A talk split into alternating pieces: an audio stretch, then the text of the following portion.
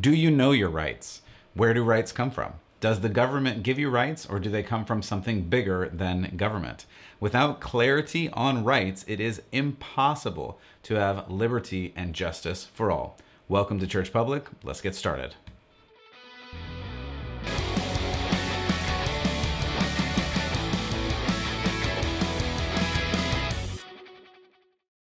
Welcome back to Church Public. My name is Matt Odegaard. Thank you for joining us today. If you have not already, you can check out all of the offerings we have at churchpublic.com. You can also find us on iTunes and Spotify, Google.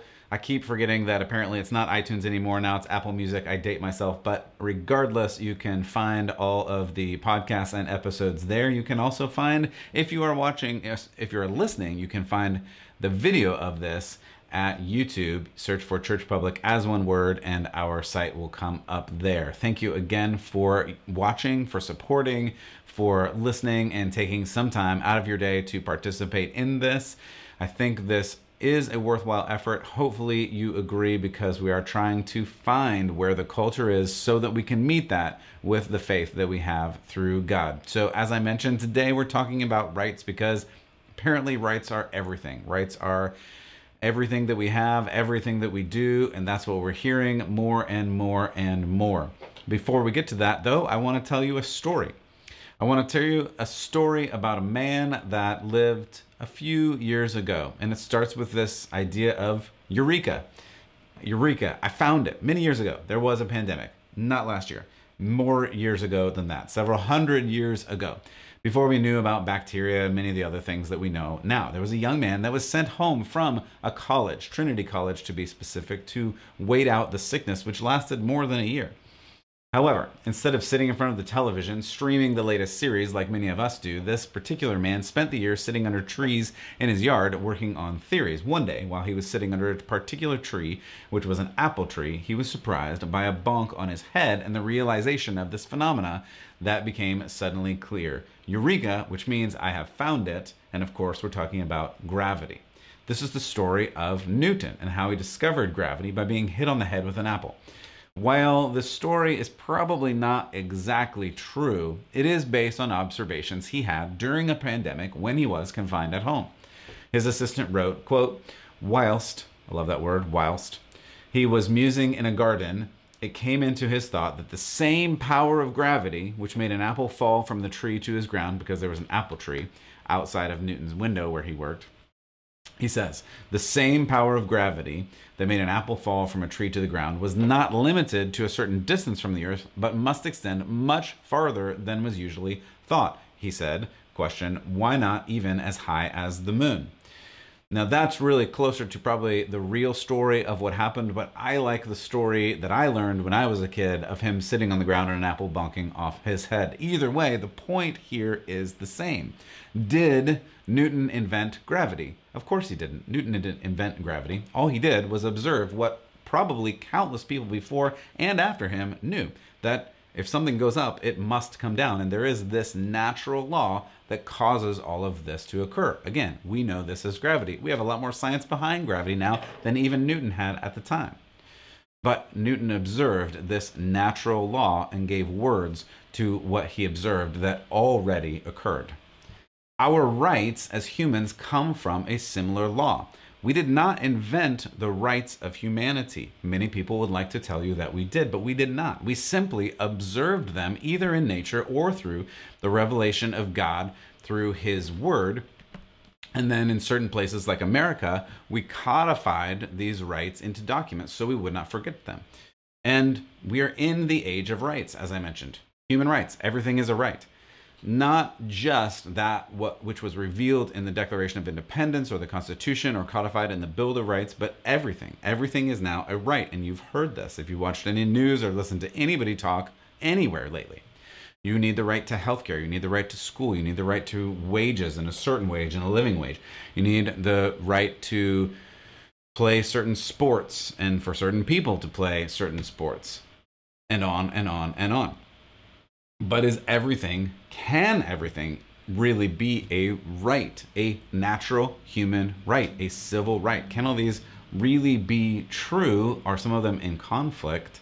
Can they all come from nature and nature's God, as Jefferson so clearly said in his opening paragraph of the Declaration? Oftentimes we skip through this opening paragraph, but the opening paragraph really is important because it sets the whole stage for the document, in that it says, because we see these rights that humans have given by nature and the laws of nature and nature's God, this gives us the foundation for which then Jefferson and the other writers and signers of the Declaration said gives us the freedom that we're supposed to have that at the time, under England's laws, we didn't have. This nature, which Jefferson refers to, that I don't think we fully understand anymore because we've been so we've been so covered by all of this science that we think nature is only a scientific term. But in this day and age, which we have to understand the mindset of this day and age when he wrote it, the idea of nature is not nature just as itself. The idea of nature is nature revealing what God has done and brought about to be. In fact, this nature, the law of nature and nature's God that Jefferson refers to is very clearly a equivalent of this idea of the laws of scripture revealed in nature. You may or may not have ever heard that before. And many people like to point to the founders as being deistic or not believing in the God of the Bible or things like that. And Jefferson was not a perfect person by any means, and he had many things that were interesting ideals. But in this particular instance, it is very clear that this phrase refers to specifically, intentionally, deliberately the Bible and what the Bible says about the laws revealed in nature, the laws of Scripture revealed in nature. Jefferson was a student for evidence of this. Just again, don't take my word for it, but for evidence of this. Jefferson was a student of Lord Bolingbroke, who was greatly influenced by, and he was greatly influenced by a letter Bolingbroke wrote to another guy. And in this letter, Bolingbroke wrote, You will find that it is the modest, not the presumptuous inquirer who makes a real and safe progress in the discovery of divine truth. One follows nature and nature's God, that is, he follows God in his works and in his word. Did you hear some of what he said there?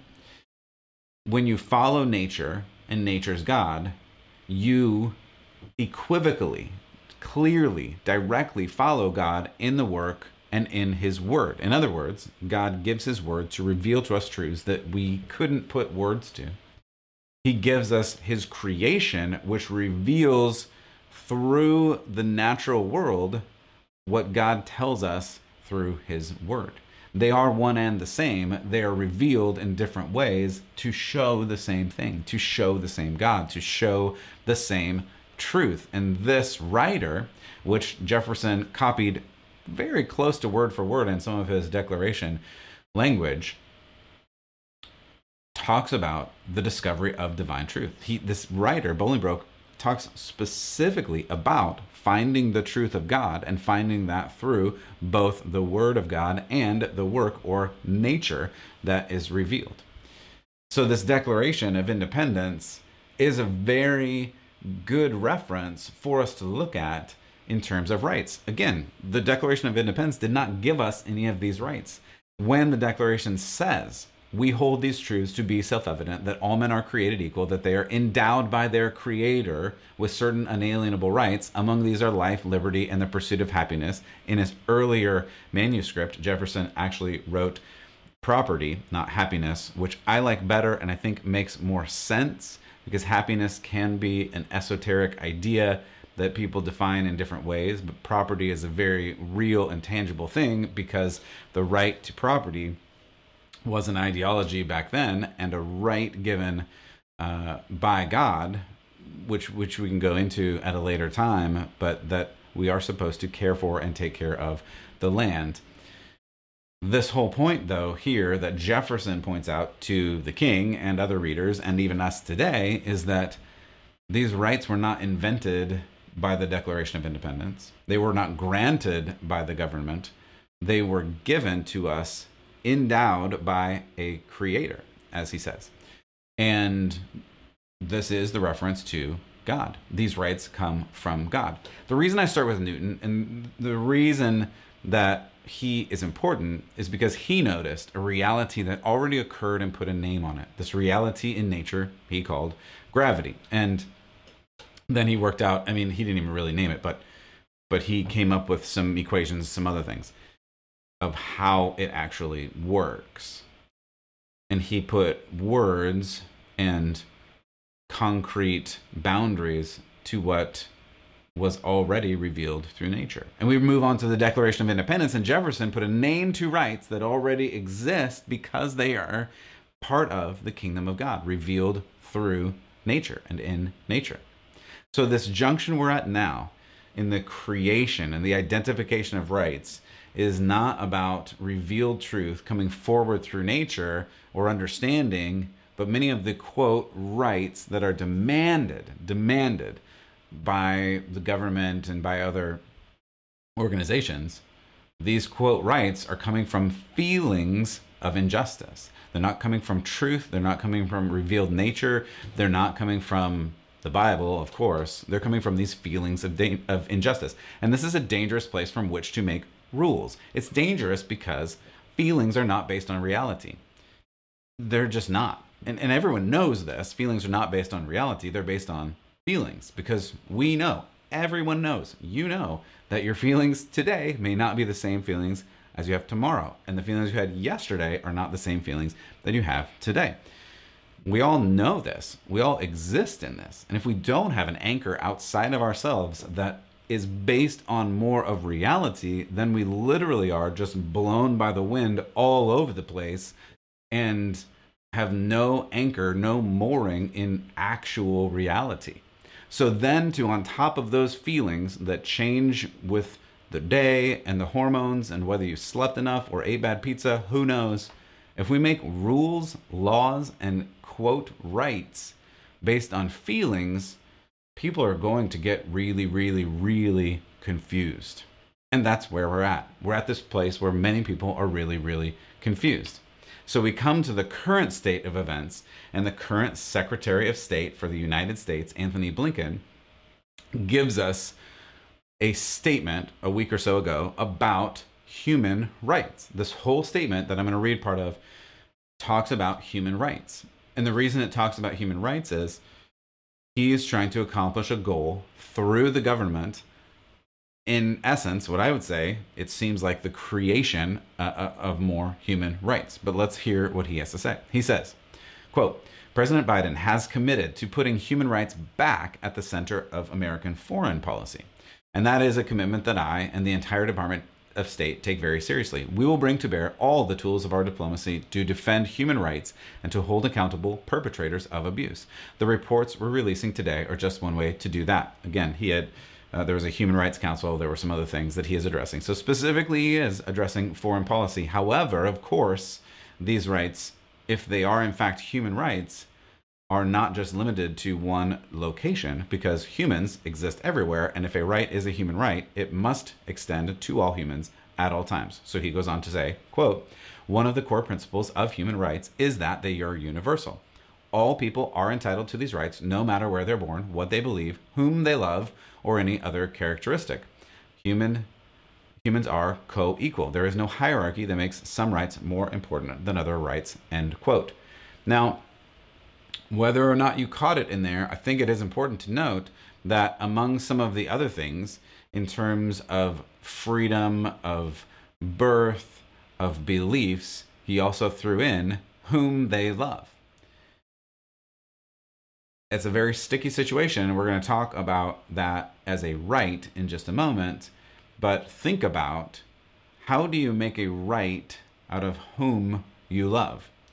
As if there was some codification, like some quantification, some way to make into law whether you're able to love a person or whether you're able to love a different type of person or any other characteristic, which is a very vague set of language. And again, when we're talking about rights coming from the laws of nature and nature's God, which I believe is a great foundation to start from, it's hard to understand how the laws of nature point to a right that determines whom you love or that there is difference there. We're going to get to that in just a second, but I want to read one more quote from him before we get there. He says, quote, past unbalanced statements that suggest a hierarchy, and again, this is I'm going to break out of the quote for a moment. This is the hierarchy that makes, he says, some rights more important than other rights. In other words, if there is a right to one thing, but it contradicts a right to another thing, those are by nature not equal. And yet he's saying that all the rights have to be equal across the board. That's his assertion here. We're going to read a little more of what he says.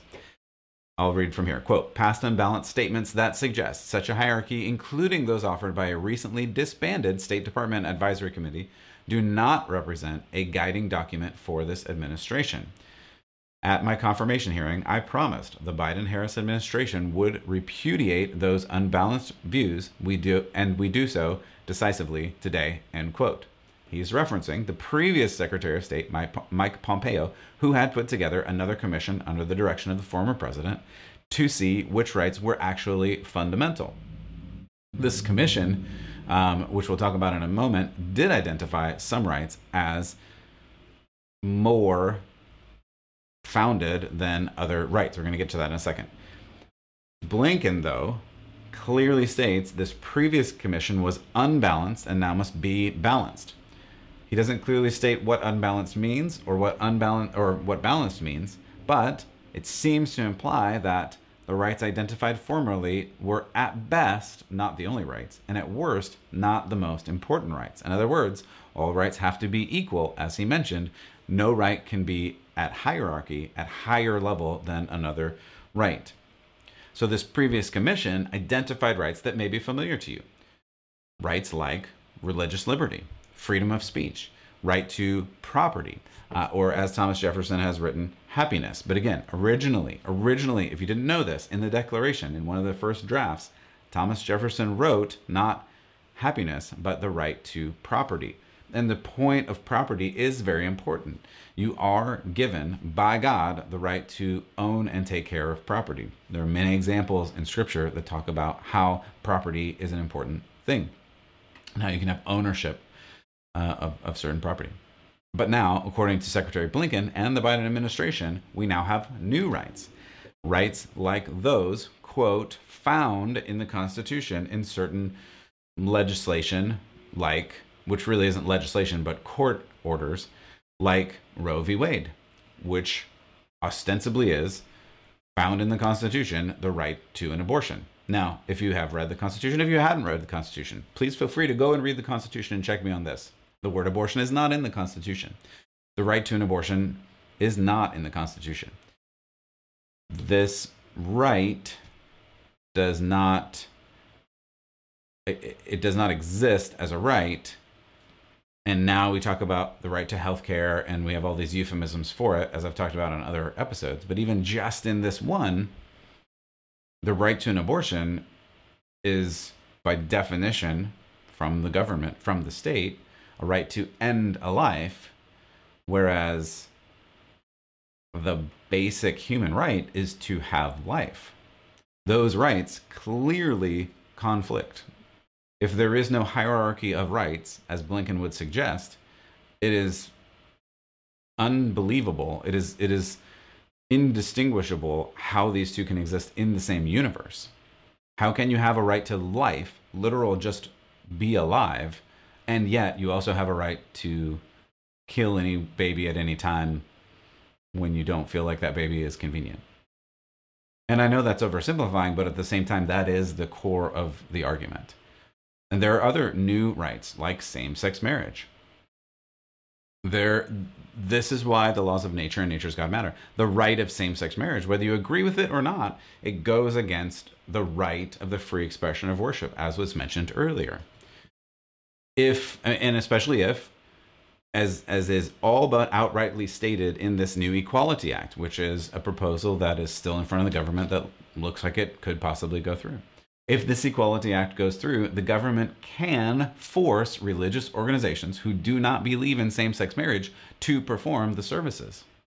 So, how does the right to free expression of worship, where you get to worship in the way that you'd like, mix with the right to allow same sex marriages or to coerce this religious organization to perform the service, whether or not you agree with the practice? That's a side issue. You can't say that both rights are equal and both rights exist at the same time. That If one right crashes into another right, they can't both be rights according to nature.